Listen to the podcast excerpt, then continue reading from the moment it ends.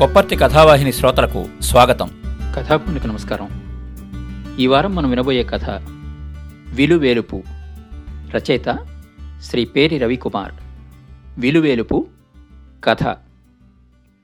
రామునికి ఏమి భయము? అన్నాడు కోదండం. అవునా? అడిగాడు దశరథుడు. మహారాజు గొంతుకలో ఆతృతను గమనించి సన్నగా నవ్వాడు కోదండం. ఎదురుగా రామలక్ష్మణులు నడిచి వెళ్తున్నారు. వారి ముందు విశ్వామిత్రుడు. వారు వెళ్ళే వైపే చూస్తున్నాడు దశరథుడు.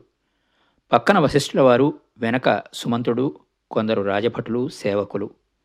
దశరథుని పక్కన నిలిచి ఉన్నాడు కోదండం.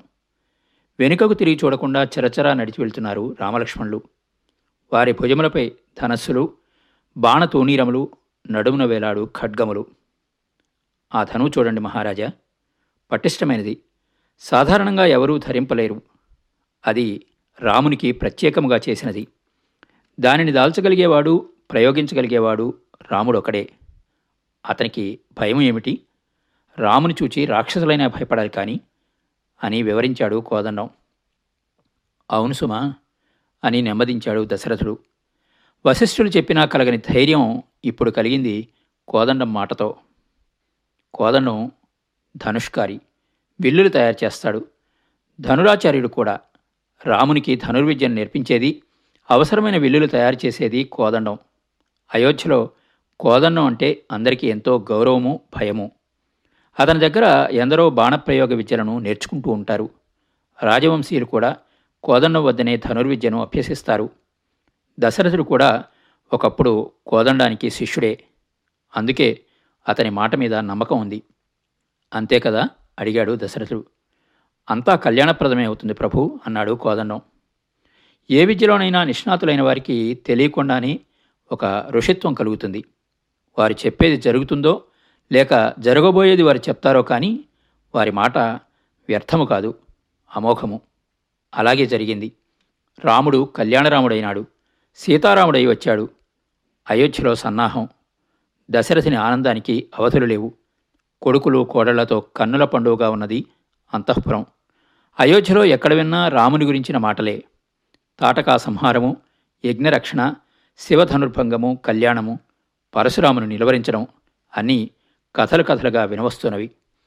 అన్నిటికీ ఆనందాన్ని పొందుతూనే పలవరిస్తున్నాడు కోదండం. ఏదో దిగులు ఆవరించుకున్నది. రాముడు ఇకపై నా వద్దకు వస్తాడా? అస్త్రవిద్యను పొందాడు. మహాద్భుత కార్యాలను చేశాడు. నాకు మరలా లభిస్తాడా?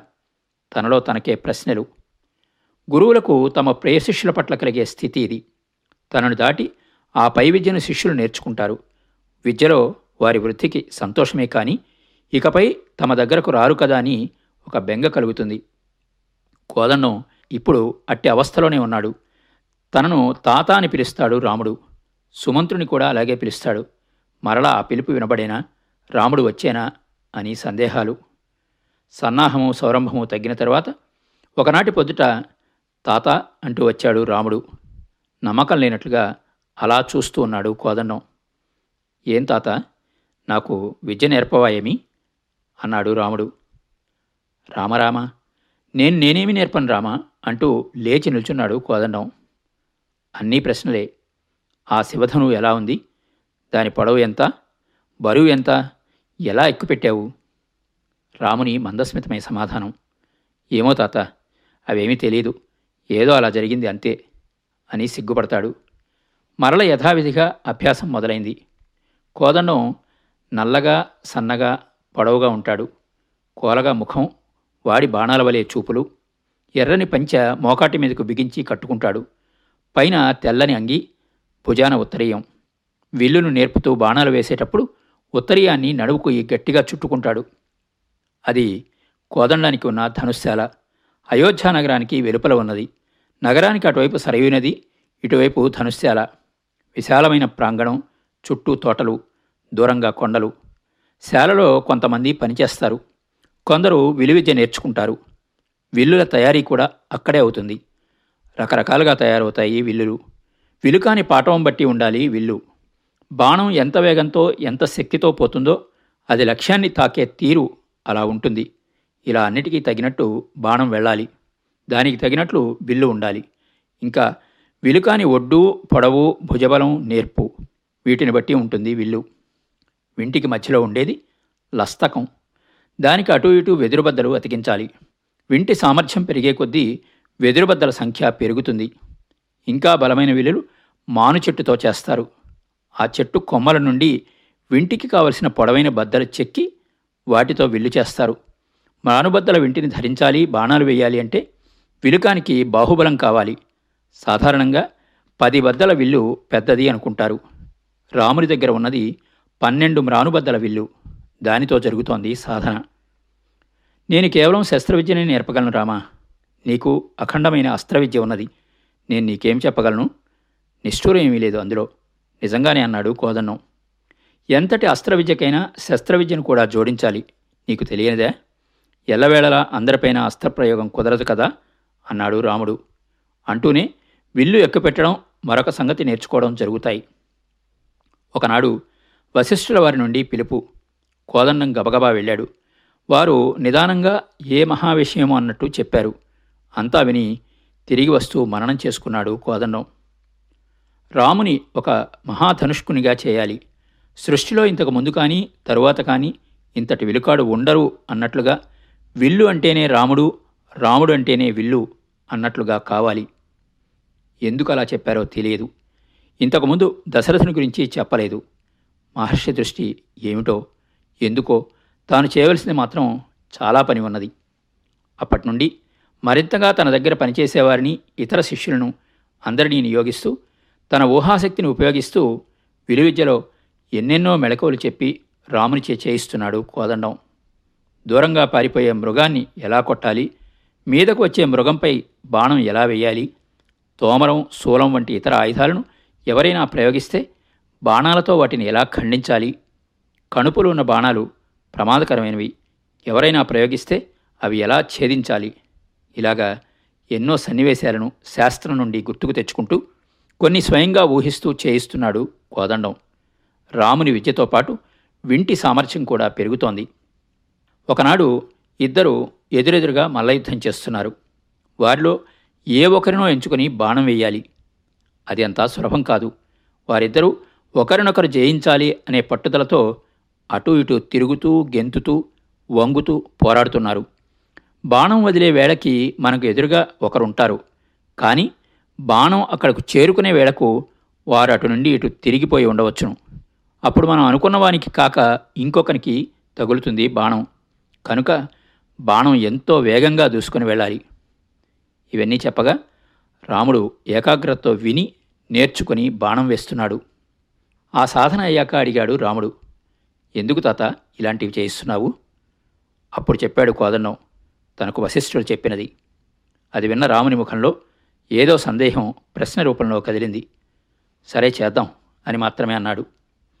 రాముడు చేస్తున్నవన్నీ లక్ష్మణుడు కూడా చేస్తున్నాడు. ఒకనాడు రాక్షసమాయను ఎలా ఛేదించాలి అని ఒక రహస్యాన్ని చెప్పాడు కోదన్నం శరపరంపరలు నలుదిక్కులకి కురిపిస్తూ ఉండాలి. మధ్యలో వీలు చూసుకుని ధనుష్టంకారం చేయాలి. అది వెంట వెంటనే చేయాలి. అందులో శృతిభేదం కలగాలి. దానివలన ఆ క్షణంలో రాక్షసమాయ ఎక్కడో ఒక దగ్గర సడలిపోతుంది. అది కనిపెట్టి బాణం వేయాలి. అప్పుడు మాయ ఎక్కడ నుండి ఉత్పన్నమవుతుందో అక్కడకు వెళ్ళి తగులుతుంది బాణం. దానితో రాక్షసుడు కింద పడతాడు. మరొకనాడు చిత్రమైన సాధన. దూరంగా ఎత్తుగా ఉన్న గోడ మీద వరుసగా తాటిపళ్ళు పేర్చి ఉన్నాయి. వాటిని వరుసగా ఛేదించాలి. అక్కడ ఉన్న పనివారు వెంట వెంటనే మరొకటి అక్కడ పెడుతూ ఉంటారు. ఆ వరస పూర్తిగాగానే మళ్ళీ మొదటికి రావాలి. ఇలా నిర్విరామంగా బాణాలు వేశాడు. పూర్తయ్యేసరికి అలసిపోయాడు రాముడు. ఆ మనోహరమూర్తి ముఖం నుండి చెమట బిందువులు కారిపోతున్నాయి. చాలా కొత్తగా అనిపించాడు రాముడు. ఇది కష్టమైన ప్రక్రియ అన్నాడు కోదన్నం దృష్టి అక్కడే ఉండాలి కానీ లక్ష్యం పక్కపక్కకు మారుతూ ఉంటుంది. సరైన చోట బాణం పడుతూ ఉండాలి. లక్ష్యం కొంత పెద్దదైతే కొంత సులువు. చాలా చిన్నవైనవి తాటిపళ్ళు సాధన కోసం పెట్టాను. అందుకే అలసిపోయావు. అవును తాత మళ్ళీ ఒకసారి చేయాలి ఈ ప్రక్రియని అన్నాడు రాముడు. ఇలాగా సాధన జరుగుతోంది. ఒకనాడు అయోధ్య సంతోషతరంగితమైనది. రామునికి యువరాజుగా పట్టాభిషేకం దశరథుని నిర్ణయం. అందరూ రాముడు మారాజు మారాజు అని అనుకుంటున్నారు. సాయం వేళ కోదండం తన శాలలో బయట కూర్చున్నాడు. రాముడు యువరాజైనా తన దగ్గరకు వస్తాడు. పరిపరి విధాలుగా ఆలోచనలు. తాత అని పిలుపు. ఎదురుగా రాముడు. కోదండం సంభ్రమంగా ఏమి రామా ఇప్పుడు వచ్చావు? రేపు జరిగే పట్టాభిషేకానికి దీక్షలో ఉండకుండా ఇలాగా? అని ఆగిపోయాడు. పక్కనే కూర్చున్నాడు రాముడు. కొంతసేపు ఏమీ మాట్లాడలేదు. అర్థం కాక చూస్తున్నాడు కోదండం. చీకట్లు కమ్ముకుంటున్నాయి. ధనుశాలలో ఎక్కడో ఒక దీపం వెలుగుతోంది. రాముని మీద సన్నగా వెలుగు పడుతోంది. చుట్టూ చీకటి. తాత అన్నిటికన్నా ఒక పెద్ద విల్లు కావాలి. చేయగలవా? ఒక ఆశ్చర్య తరంగం ముఖం మీదకి బలంగా తాకినట్టయింది. గొంతు పెగల్చుకుని మెల్లగా అడిగాడు. ఎందుకు రామా? ఇప్పుడు నీ విల్లు బలమైనదే కదా. అంతకన్నా పెద్దది బలిష్టమైనది చేయవచ్చునా? ఇప్పుడు నీ వింటికి పదునెనిమిది ఉన్నాయి మ్రానుబద్దలు. అంతకన్నా మరొకటి పెంచవచ్చును. అది దాటి చేసినా చేతికి పట్టు చిక్కదు విల్లు ఉపయోగపడదు అని లక్షణం చెప్తున్నది. అయితే ఆ ఒక్కటి పెంచి చేయగలవా? అంటే పంతొమ్మిది బద్దలతో నేను అలాంటి విల్లు ఇప్పటిదాకా చేయలేదు చూడలేదు. కేవలం లక్షణం ప్రకారం తెలుసు. అంతే. ఎన్నాళ్ళు పడుతుంది? నాలుగైదు దినాలైనా పడుతుంది. నీకు తగిన పొడవుతో ఉన్న మ్రానుబద్దలు తీయాలి. నీటిలో ఉంచాలి వంచాలి. లస్తకానికి బిగించాలి తైలాలు రాయాలి అంటున్నాడు కోదన్నం. సాధ్యమైనంతవరకు ఒక విల్లు చేయాలి అని లేచి నిల్చున్నాడు రాముడు. ఎందుకు రామా? యువరాజు కాగానే ఎవరి మీదకైనా దండయాత్ర చేయాలా? అనబోతున్నాడు కోదండం అవసరం పడుతుందని ఎందుకో అనిపిస్తున్నది అని ఆగి కోదండం కనుల్లోకి సూటిగా చూస్తూ ఇప్పుడే పని మొదలుపెట్టు అని చరచరా నడిచి వెళ్ళిపోయాడు రాముడు. బెత్తరపోయి నిల్చున్నాడు కోదన్నం మరునాటి పొద్దుట పట్టాభిషేకం ఉండగా ఈ రావడం విల్లు చేయాలని చెప్పడం. పని మొదలుపెట్టు అన్న మాట ఆజ్ఞగా అనిపిస్తోంది. యువరాజుకి అప్పుడే వచ్చిన రాజలక్షణమా? కాదు. చెప్పటంలో ఆజ్ఞలాంటి అభ్యర్థన ఉన్నది. తనకు ఇన్ని ఏండ్లుగా తెలిసిన వానికన్నా వేరొక కొత్త రామునిగా అనిపిస్తున్నాడు. కళవల పడుతూనే శాలలోకి నడిచాడు. శాలలో మరిన్ని దీపాలు వెలిగాయి. పని మొదలైనట్లు చప్పుళ్ళు. తానొక్కడే పనిచేస్తున్నాడు కోదనం దీపాలు రాత్రి అంతా వెలుగుతూనే ఉన్నాయి. భళ్ళున తెల్లవారింది. ఎప్పటికన్నా తొందరగా రావాలి అన్నట్టు వచ్చిన సూర్యుడు అసలు ఇవాళ ఎందుకు వచ్చానా అనుకున్నాడేమో. ఆనాటి పగలు నెమ్మదించింది. సూర్యుని వేడికాంతులలో అయోధ్య చీకట్లలో ఉన్నట్లయినది. దశరథుని హృదయం వలె అయోధ్య ఘూర్జిల్లిపోతోంది. ఏ వరమో ఏ శాపమో ఫలితంగా రామునికి వనవాసం. ప్రతి నోట రామ రామ అని పిలుపు. ఏ పిలుపులకు ఆగకుండా రాముని ప్రయాణం. నారచీరలలో రామలక్ష్మణులు. యువరాజు కావలసిన రాముడు తాపసి అయినాడు. రథం కదిలింది. రథంలో సీతారామలక్ష్మణులు సారథి సుమంతుడు. రామ ఆగవయ్యా వెళ్ళిపోకయ్యా అని ఆర్తనాదాలు. దేనికి ఆగదు రథం. దశరథుని పిలుపు కూడా వినలేదు. ఇంత స్థిరచిత్తుడు ఎప్పుడయ్యాడు? రాముడి ప్రసన్న వదనంలో ఇంత గాంభీర్యమా? ఇంత కాఠిన్యమా? కానీ కోపం లేని శాంతమూర్తి. పక్కన లక్ష్మణుడు మాత్రం కోపంతో మరింత ఎరుపెక్కి ఉన్నాడు. లక్ష్మణుని భుజాన బలమైన విల్లు. రాముని భుజాన బాణతోనీరమే ఉన్నది కానీ విల్లు లేదు. అంటే రాముడు తాపసిగానే ఉంటాడా? అందుకే కాపలాగా లక్ష్మణుడు తోడుగా వెళ్ళడమా? అన్ని ప్రశ్నలు ఊహలు. రథం ముందుకు పోతోంది. వెంటన చుట్టూ వందల వేల మంది జనం. అయోధ్య పొలిమేర రాగానే ఒక్కసారిగా ఆగింది రథం. రాముడు ఆగిపోయాడు. వెళ్ళడు వెనక్కి వచ్చేస్తాడు. ఇలా గబగబా అందరూ అనుకోవడం రథం ఆగింది కానీ వెనుకకు తిరగలేదు. హఠాత్తుగా ఒక నిశ్శబ్దం అలుముకుంది. అక్కడ ఆకాశాన సూర్యుడు కూడా నిలిచిపోయి చూస్తున్నాడేమో. ఇంతలో ఒక పిలుపు రామా ఆగు అని. వింటి నారి నుండి వచ్చే రావములాగా వినపడుతోంది. అందరూ అటు చూసేసరికి పరువెత్తి పరువెత్తి వస్తున్న కోదండం అతని చేతులలో పెద్ద విల్లు. ఆ బరువును మోయలేక కింద పడిపోతాడేమో అన్నట్టు ఆయాసపడుతూ త్వరపడుతూ వస్తున్నాడు కోదండం.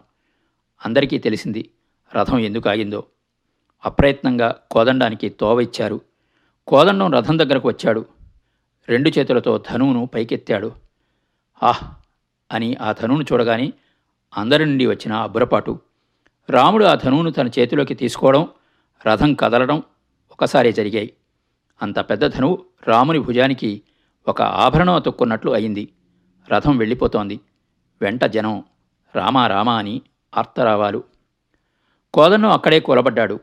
అలసట తీర్చుకుంటున్నట్లు చేయాల్సిన పని పూర్తి కాగానే ఒక నీరసం ఆవరించినట్లు అక్కడే కూలబడ్డాడు. రథం వెళ్ళేవైపు చూస్తే వెనుక నుండి రాముడు కనబడుతున్నాడు. అతని భుజాన ధనువు నిటారుగా ఉన్నది. పూసిన కొన్ని లేపనాలు ఇంకా ఆరలేదు. తడితడిగా ఉన్నదని కోదండం దృష్టికి తెలుస్తోంది. వింటి కొప్పు చాలా దూరం వరకు కనబడుతోంది. తాను వింటిని ఇవ్వగలిగాడు చాలును. అది అందుకున్నప్పుడు రాముని చూపులో కృతజ్ఞత కనబడింది. తన మీద రామునకు ఎంత నమ్మకం? అలాగ అనుకుంటూ అక్కడే ఉన్నాడు కోదండం. రథం కనుమరుగైంది. తరువాత చాలా జరిగాయి. దశరథుని మరణం భరత శత్రుఘ్నులు రావడం అందరూ అడవిలోకి రాముని వద్దకు పోయి రావడం అన్నీ తెలుస్తున్నాయి. భరతుని వెంట చాలామంది పోయి వచ్చారు కానీ కోదండం వెళ్ళలేదు. భరతుడు ఎంత వేడుకున్నా రాముడు రాలేదు. పద్నాలుగు సంవత్సరాల తరువాతనే వస్తానని చెప్పాడు. రాముడు అలాగే ఉంటాడని సుమంత్రునికి తెలుసు కోదండానికి తెలుసు. అలాగే ఉండాలని వశిష్ఠుల వారికి తెలుసు. అయోధ్య నిశ్శబ్దమైపోయింది. క్రమంగా ఒక స్తంభన ఏర్పడింది. సరయునది కూడా ప్రవహించడం లేదు. ఆగిపోనిది కాలం ఒక్కటే. ఎంత మెల్లగా అనిపించినా నడిచిపోతోంది కాలం. వింటి నుండి వెలువడిన బాణంలాగా ముందు ముందుకు పోతోంది. ఏ లక్ష్యాలను తాకుతుందో ఆ బాణం వదిలిన సృష్టికర్తకే తెలియాలి. కోదండం ధనుశాల మూతపడింది. అక్కడ విల్లులు తయారు కావడం లేదు. ఎవరూ రావడం లేదు. కోదండం ఒక్కడే ఉంటాడు. శాల అంతా తిరుగుతూ రాముడు ఉపయోగించిన పాత విల్లులను తీసుకుని చూస్తాడు. ఎన్నెన్నో గుర్తుకొస్తాయి. రామునికి ఏమి భయం? అని ఒకనాడు దశరథునికి తాను చెప్పిన మాటను పదే పదే అనుకుంటాడు. తనకు తానే ధైర్యం చెప్పుకుంటాడు. రాముని గురించి ఏ వార్తలు లేవు. గాలివాటుగా కూడా ఏ కబురు లేదు. ఒకనాడు నెమ్మదిగా వశిష్ఠుల దగ్గరకు వెళ్ళాడు కోదండం. ఏవేవో అడగాలనుకున్నాడు. కానీ ఆ బ్రహ్మమూర్తిని చూసి ఏమీ అడగలేకపోయాడు. కష్టపడి ఒక ప్రశ్న గొంతు నుండి పైకి వచ్చింది. సీతారామలక్ష్మణులు ఎలా ఉన్నారు అని. క్షేమంగా తిరిగి వస్తారు అని మాత్రమే అన్నారు వశిష్ఠులు. ఆ మాటనే మననం చేసుకుంటూ వచ్చేశాడు కోదండం. క్రమేణా కాలం గడిచింది. సంవత్సరాలు తిరిగాయి. అదిగో ఇదిగో అంటూ చివరి సంవత్సరం వచ్చింది. సూర్యోదయానికి ముందు నుండి తెల్లవారుజామున మొదలయ్యే కలకలం అయోధ్యలో సందడి మొదలైంది. కోదండం అప్పటికి కడు వృద్ధుడైనాడు. వింటి బద్దలా దేహం వంగిపోయింది. చెట్టంత మనిషి పిట్టంత అయినాడు. కంటి చూపు మందగించింది. అటుపై కన్నులలో నీరు దృష్టి మసగబారిపోయింది ఎవరితోనైనా మాట్లాడి చాలా కాలం అయిందేమో అతని మాట బాగా నెమ్మదించింది. ఒక్కొక్క పలుకుగా వస్తుంది మాట. అలాగే ఎదురుచూస్తున్నాడు. నేటికి గమ్యం రేపు రేపటికి గమ్యం మరునాడు. కాలం గడిచింది. చివర చివరకు కాలాన్ని మించి పరిగెత్తాలని అనిపిస్తోంది. ఫెళ్ళుమని వచ్చాయి వార్తలు. రాముడు వస్తున్నాడు. అంతేనా? ఊపిరి పీల్చుకోవడానికి కూడా వీలులేనంత విస్మయం కలిగించే వార్తలు. సీతమ్మను ఎవరో రావణుడు అనే రాక్షసుడు అపహరించారట. ఆ లంక ఎక్కడో సముద్రంలో ఉందట. రామలక్ష్మణులు అక్కడకు దండయాత్ర చేశారట. వానరుల సహాయంతో సేతు కట్టారట. రాక్షస సంహారం. లక్ష్మణుడు ఎవరో ఇంద్రజిత్తు అనే మాయలమారిని చంపాడట. రామచంద్రుడు రావణ సంహారం చేశాడట. అలాంటి యుద్ధం లేదట ఉండదుట. ఇప్పుడు వనవాసకాలం పూర్తయింది. సీతారామలక్ష్మణులు అయోధ్యకు వచ్చేస్తున్నారట. అయోధ్య ఇప్పుడు ఉప్పొంగిన సరయూ నది వలె ఉన్నది. అందరూ ఈ వార్తలతో ఉబ్బి తబ్బిబ్బవుతున్నారు. ఎవరు చెప్పినా అన్నీ వింటున్నాడు కోదండం. నిజంగానే రాముడు మహాధానుష్కుడే అయ్యాడు లోకోత్తర వీరుడయ్యాడు. కానీ ఇవన్నీ వింటే ఏదో సంశయం కలుగుతోంది. అంతటి రాక్షసులతో మహాయుద్ధాలు చేసినప్పుడు రామునికి ధనుస్సు ఏ దేవతలో ఇచ్చి ఉంటారు? దివ్యధనువుతో అన్ని అస్త్రాలను ప్రయోగించి ఉంటాడు రాముడు. ఇదే ఆలోచన స్థిరపడుతోంది. చూడాలి రాముని ముందుగా చూడాలి. అందరిలాగా ఆత్రపడుతున్నాడు కోదండం. అంతలో రానే వచ్చింది పెద్ద విమానం. దాని పేరు పుష్పకం అట. అయోధ్యకు వెలుపల నెమ్మదిగా నేలకు దిగింది. బయటకు వస్తున్నారు వానరులు. అబ్బా నమ్మటానికి శక్యం కావట్లేదు. అదిగో అతడే నలుడు. అతడు నీటిలో వేసిన రాళ్ళు తేలాయట ఇదిగో హనుమంతుడు. ఇతడు ఆకాశంలో ఎగిరి వెళ్ళి ముందుగా సీతమ్మ జాడను కనుగొన్నాట. సుగ్రీవుడు జాంబవంతుడు అంగదులు. ఇలాగ ఒక్కొక్కరి గురించి తెలుసుకుంటున్నారు. ఆశ్చర్యం మీద ఆశ్చర్యాన్ని పొందుతున్నారు అయోధ్యావాసులు. రామా రామా అని మిన్నంటిన పిలుపుల ధ్వనులు పుష్పకం నుండి బయటకు వచ్చారు సీతారామలక్ష్మణులు. సుమంత్రుడు త్వరగా పోయి వారిని చేరుకున్నాడు. వారిని చూడాలని అందరికీ ఆతృత జనంలో తొక్కెసలాట. అందులో నలిగిపోతున్నాడు కోదండం. రథం మీద సీతారామలక్ష్మణులు సారథి సుమంత్రుడు వెళ్ళిపోయేటప్పుడు ఎంతమంది ఉన్నా వేగంగా కదిలింది రథం. ఇప్పుడు నెమ్మదిగా కదిలి వస్తోంది అయోధ్యలోకి. అసలే వంగిపోయిన దేహం. కోదండం తల బాగా పైకెత్తి చూడాల్సి వస్తోంది. అదిగో రథం కనబడుతోంది. నీటితో మసకబారిన కనులకు వారి ఆకారాలు కనబడుతున్నవి. కానీ ఏదీ స్పష్టంగా తెలియటలేదు. రథం ముందుకు కదిలింది. ఆ క్షణంలో కనిపించింది రాముని భుజం మీద ధనువు బంగారంతో మెరిసిపోతోంది. అంతలో ముందుకు కదిలింది రథం. కరవట్టం లేదు. నిరాశతో ఉన్న చోటున కింద పడిపోయాడు కోదండం. ఇది బంగారు ధనువు. తానెప్పుడూ బంగారంతో వింటిని చేయలేదు. బంగారం ఆభరణమే కాని ఆయుధం కాదని తన నమ్మిక.